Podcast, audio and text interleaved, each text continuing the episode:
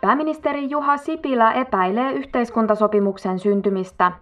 Sipilä sanoi myöhään eilisiltana neuvottelujen päätyttyä, että osapuolet ovat yhä kaukana toisistaan. Uskotteko, että sopimus syntyy perjantaina? No jos nyt pitäisi veikata, niin kyllä, kyllä veikkaukseni olisi, että ei synny. Että sen verran kaukana ollaan, mutta kaikki kivet käännytään. On se nyt ihme, ettei pääministerikään enää usko. Toivooko edes?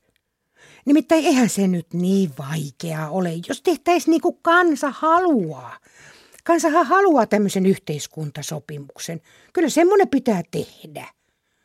Työaikaa siinä sopimuksessa ei saa kyllä yhtään pidentää jaksamista, se on tässä nykyisessäkin. Ja lomarahoihin ei saa koskea, eikä muutenkaan palkkoja alentaa, mutta yhteiskuntasopimus pitää tehdä. Sitä kansa haluaa että jos kansan kannatuksesta on kiinni, niin tehkää nyt ihmeessä se yhteiskuntasopimus näillä ehdoilla.